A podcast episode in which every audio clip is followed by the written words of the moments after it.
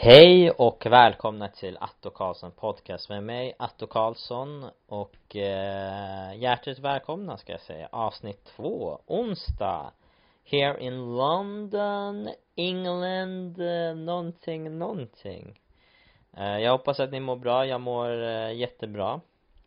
Eh, Vad gör jag? Jag lagar mat, så jag vet inte ifall ni kommer höra men jag håller på med en gryta i bakgrunden så jag hoppas att ni inte hör att det eh, pluppar och sitter och kokar i bakgrunden. Men men det var några utav er som klagade på ljudet förra avsnittet men då ska jag förklara, jag hoppas att det här är bättre för att nu använder jag micken. Förut så hade vi bara en mick och jag la den i mitten. Och Jonathan som var killen jag spelade in podden med satt på ena sidan, jag satt på andra. Så ljudet vart lite burkigt och sämre och så vidare. Men jag hoppas det här funkar. Eh, innan vi startar podden så ska vi sätta på min favorit intro.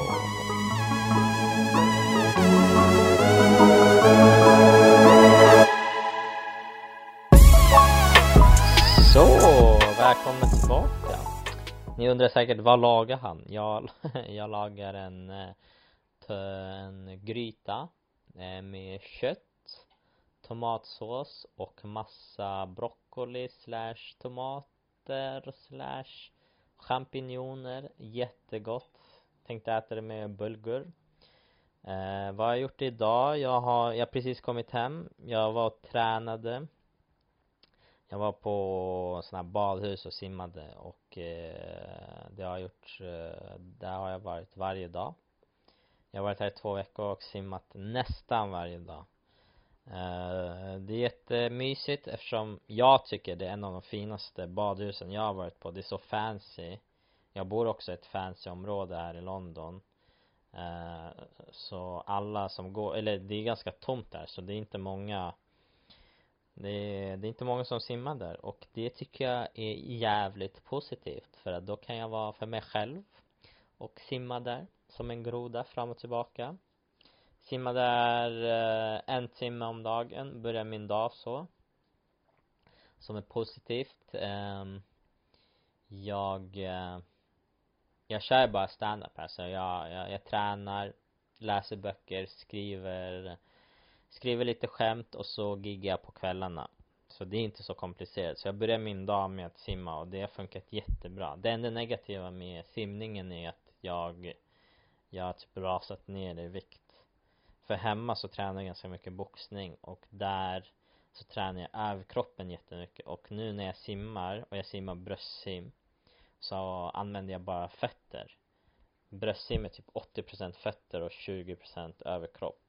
Så mina ben har blivit jättestora, min överkropp eh, jag vet inte om den blir slimmad eller mindre, ja, det är bara två veckor, det är svårt att lägga märke till sånt. Men det känns som att jag ser ut som en känguru en beautiful känguru som simmar.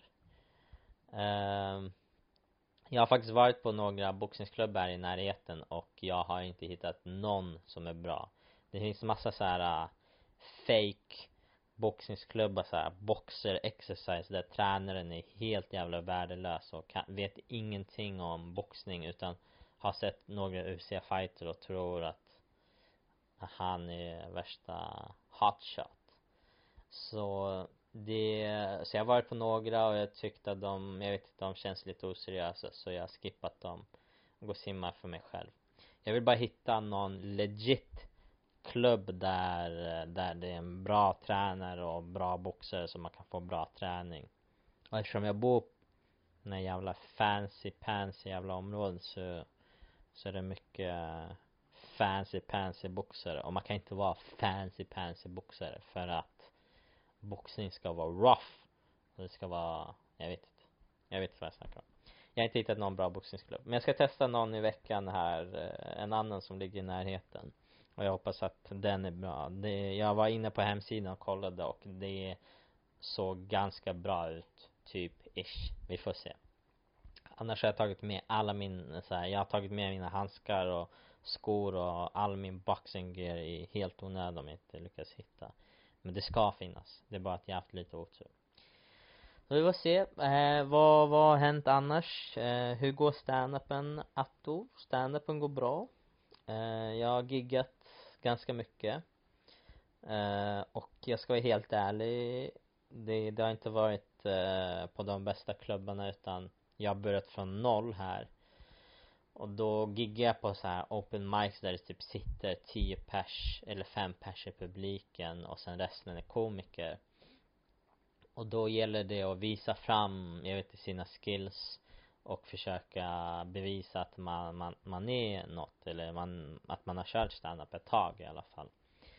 Och eh, det, det, det positiva med det är att jag när jag giggar på de här ställen där, då, då får jag träna på flow där jag, eh, där stand, när man kör stand-up så kör man, jag kör i alla fall lite, lite mer, mer energi och allt ska låta bra och hit och dit och eftersom Eftersom det är helt annat språk så pratar jag på engelska annorlunda än vad jag gör på svenska och då pratar jag på scen. Så det får jag träna på, jag, jag, jag försöker översätta en massa skämt och Eh, de klubbarna jag fått köra på får jag köra komma tillbaka som tur hur mycket jag vill. Och det är allt jag behöver, jag behöver bara träna på skillsen och leverera och få in rytmen. Men framförallt också översätta alla skämt så att de funkar legit. För att eh, när det är klart så kan jag liksom få lite mer självförtroende på scen.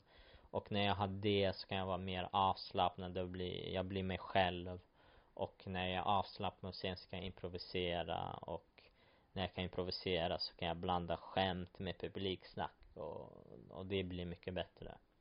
Men det viktigaste är nu, de, eh, alltså i alla fall de här första veckorna var att hitta sentid och börja jobba och kämpa med standupen. Och det har jag fått och, och det är jag jättenöjd över så vi får se där, jag kommer fortsätta tills jag typ översätter alla mina skämt.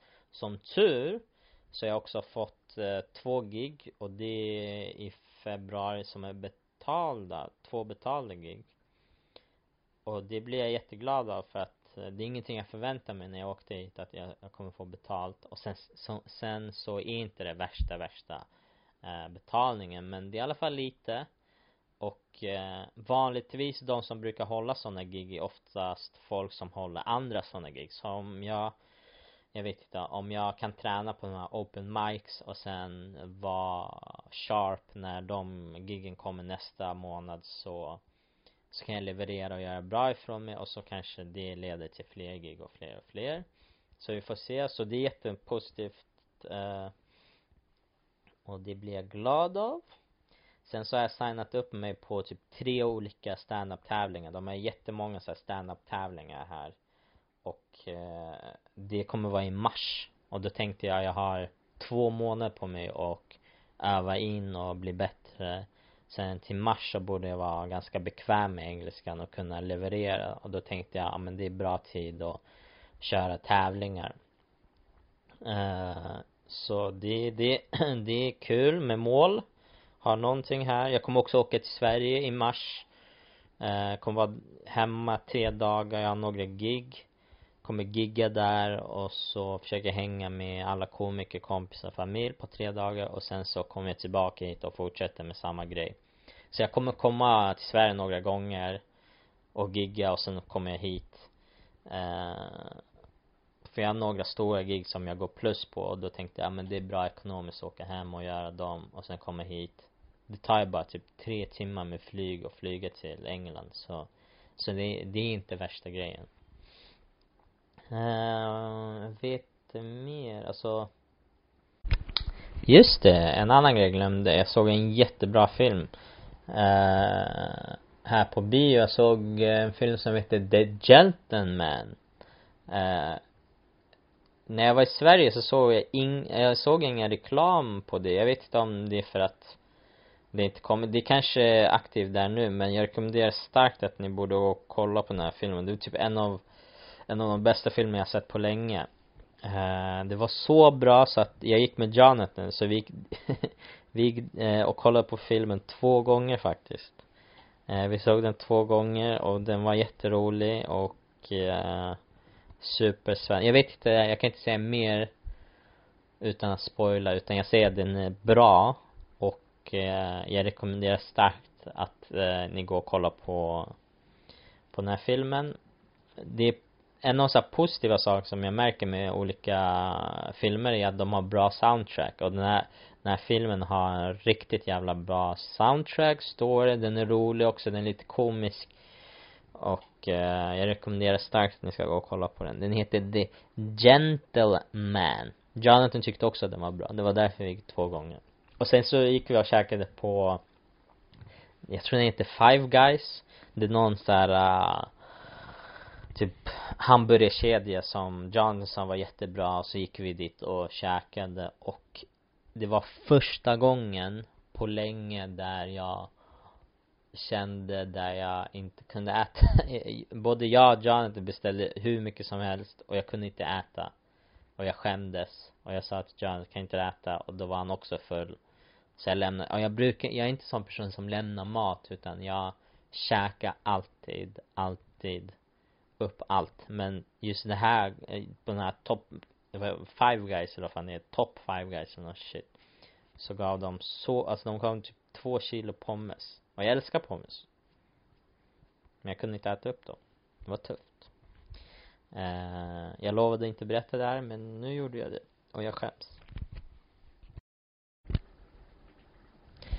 Eh, jag har fått in massa fler frågor um, Som är jättebra. Jag kommer försöka besvara på alla, några är likadana så jag slår ihop dem och så får jag besvara. Tanken är, det är, det är första gången vi testar. Så, och jag kommer inte kunna besvara på alla frågor men jag väljer ut några som jag tycker låter jävligt bra.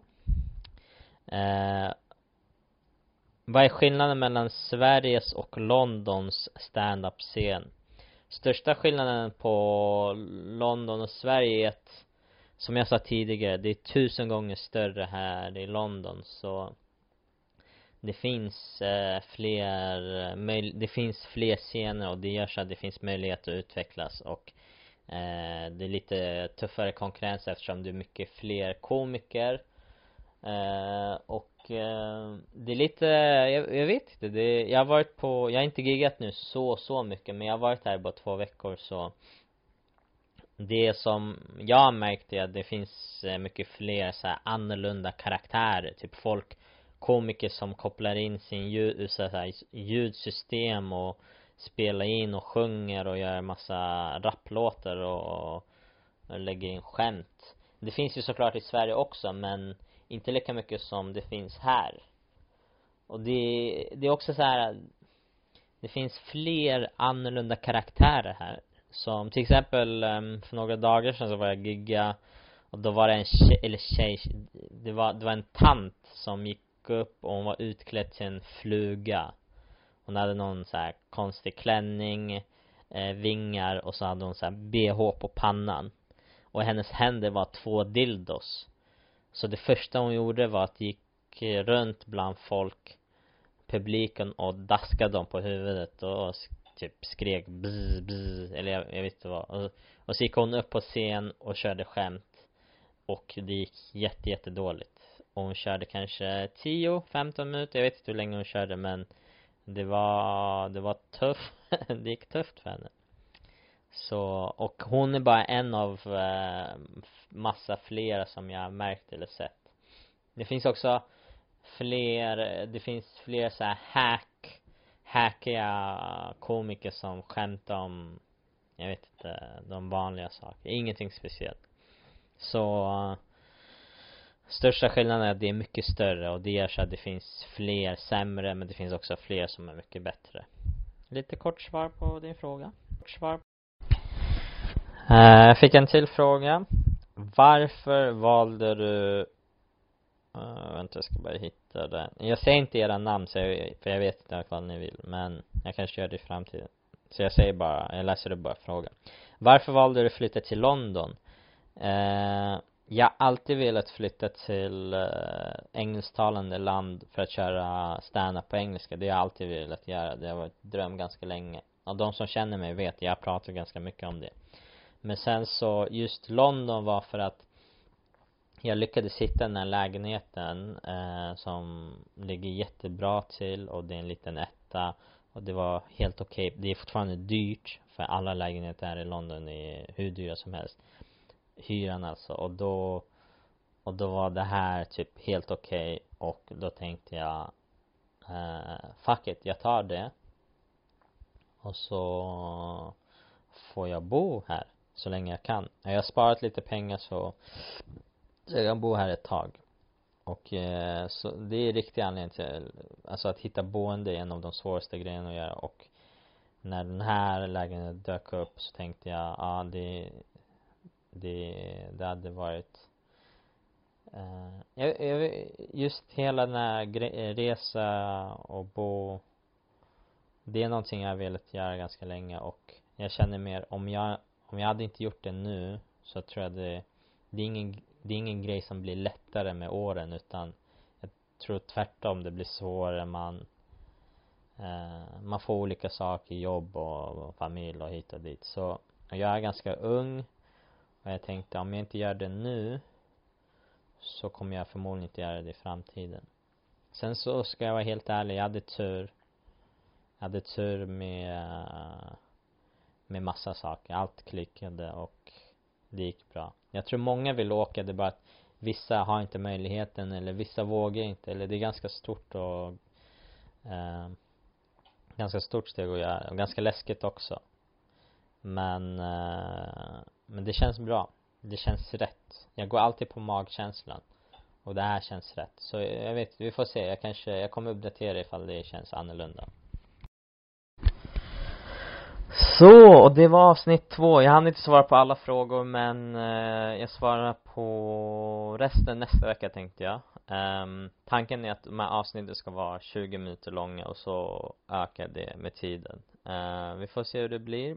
Innan vi avslutar podden så vill jag bara säga eh, tack till eh, min nya Patreon Mr Simon Karlsved. Tack så mycket för att du supportar mig och eh, Glöm inte att supporta mig på Patreon. Jag kommer göra det lite lättare, jag kommer lägga upp en länk på min Instagram så ni kan gå in och supporta mig. Det hjälper jättemycket.